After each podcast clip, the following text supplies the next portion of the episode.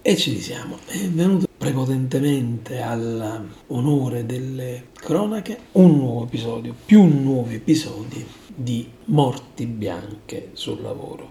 Ricordiamo quello di Firenze,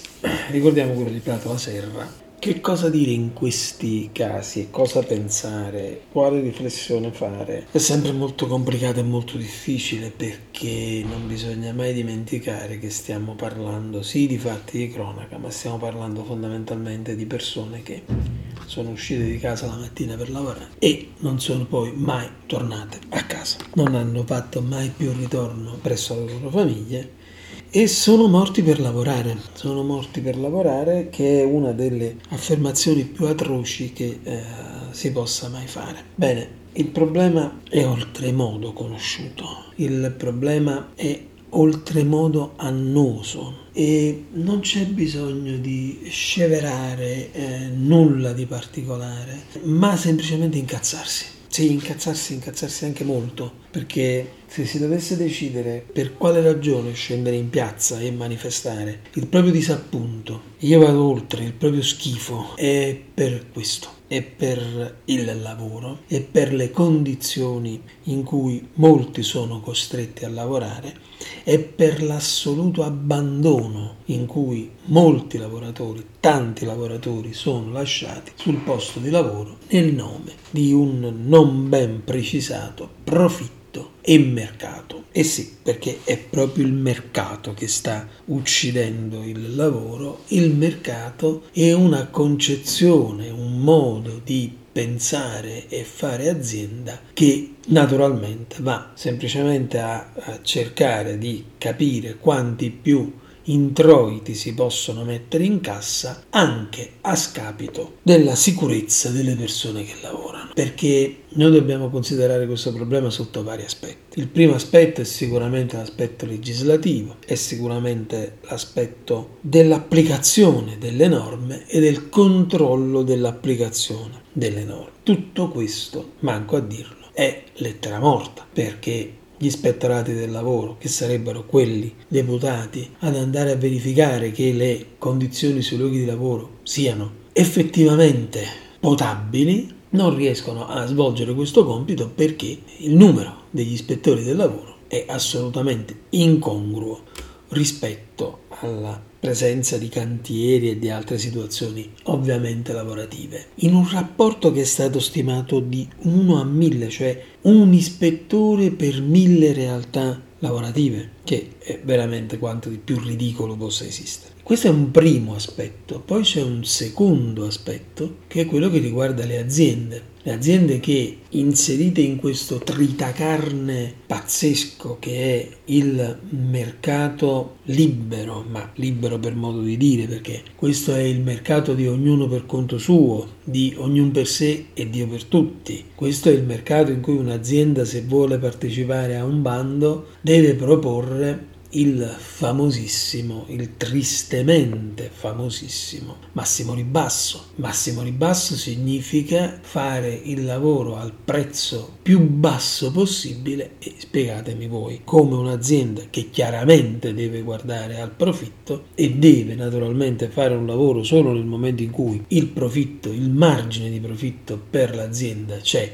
ed è rilevante, su che cosa deve poi andare a risparmiare. Beh, normale che su qualcosa debba andare a risparmiare, va a risparmiare naturalmente sulla forza lavoro, va a risparmiare naturalmente sulla qualità dei materiali, e da qui non si scappa, è un binario unico sul quale naturalmente ci si va a muovere, perché tutti gli altri sono costi ovviamente dati e non ci si può muovere in maniera diversa che non tagliando sulla sicurezza delle risorse umane o sulla qualità dei materiali che vengono utilizzati. Da qui poi scaturisce il terzo aspetto che bisogna andare a guardare, che è quello dei lavoratori. I lavoratori oggi, nella maggior parte dei casi, tranne quando non parliamo di quelle pochissime ormai realtà industriali sopravvissute, ma oggi parliamo di una realtà post-industriale fatta di piccole e medie aziende, in quest'ambito la tutela sindacale del lavoro è assolutamente inesistente, e se non è inesistente, vogliamo essere più buoni, dobbiamo dire che è molto carente. Già di per sé l'azione sindacale negli ultimi decenni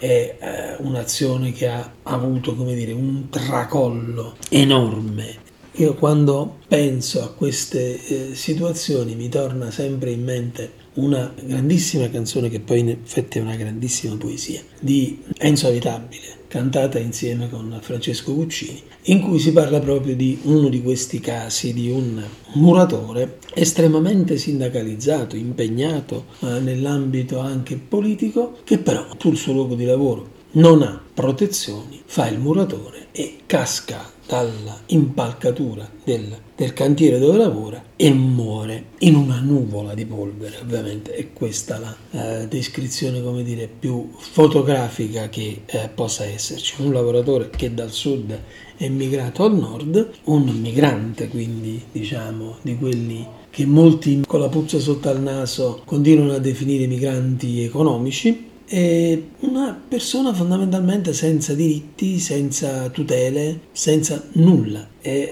sto parlando di una canzone, credo incisa più di dieci anni fa e forse anche qualcosina in più. Questo per dire che questa piaga delle morti bianche sul lavoro è qualcosa rispetto alla quale si sarebbe dovuto pensare tutta una legislazione, anche punitiva per chi non rispetta le regole, tutta un'organizzazione per far sì che queste regole possano essere rispettate, togliere qualsiasi mano libera alle aziende, dando però loro la possibilità di partecipare onestamente a bandi di gara e altre opportunità lavorative, senza quella assurda, imbecille norma del massimo ribasso, che in realtà è quella che poi produce questo sistema di cose. Ecco, noi avevamo tutto il tempo per poterlo fare, abbiamo avuto tutto il tempo per poterlo fare, non l'abbiamo fatto, continuiamo a non farlo, piangiamo da coccodrilli nel momento in cui si verificano questi incidenti. Tanto poi lo sappiamo che dopo tre giorni non se ne parla più, tutto va nel dimenticatoio, e si aspetta la prossima tragedia per rivedere le telecamere affannanti di questi pseudo programmi giornalistici e tanti inviati di tante testate che ronzano intorno al luogo del, dove è avvenuto questo incidente in maniera molto, come dire, pesante. Cosa dire? Noi ci auguriamo che finalmente la gente si svegli, che finalmente andare a lavorare non significhi rischiare la vita, ma se le persone non cominceranno a pressare per far sì che gli elementari diritti di ognuno di noi siano rispettati sul posto di lavoro, se questo non avviene, noi non la smetteremo mai di commemorare morti, di indignarci, di alzare il ditino, ma poi domani mattina di dimetterci a sedere tutti ordinati e compatti nel svolgimento di una vita quotidiana che è quella che tutti quanti portiamo avanti in maniera quasi naturale. Ma morire su un posto di lavoro, morire per lavorare, non ha nulla di naturale.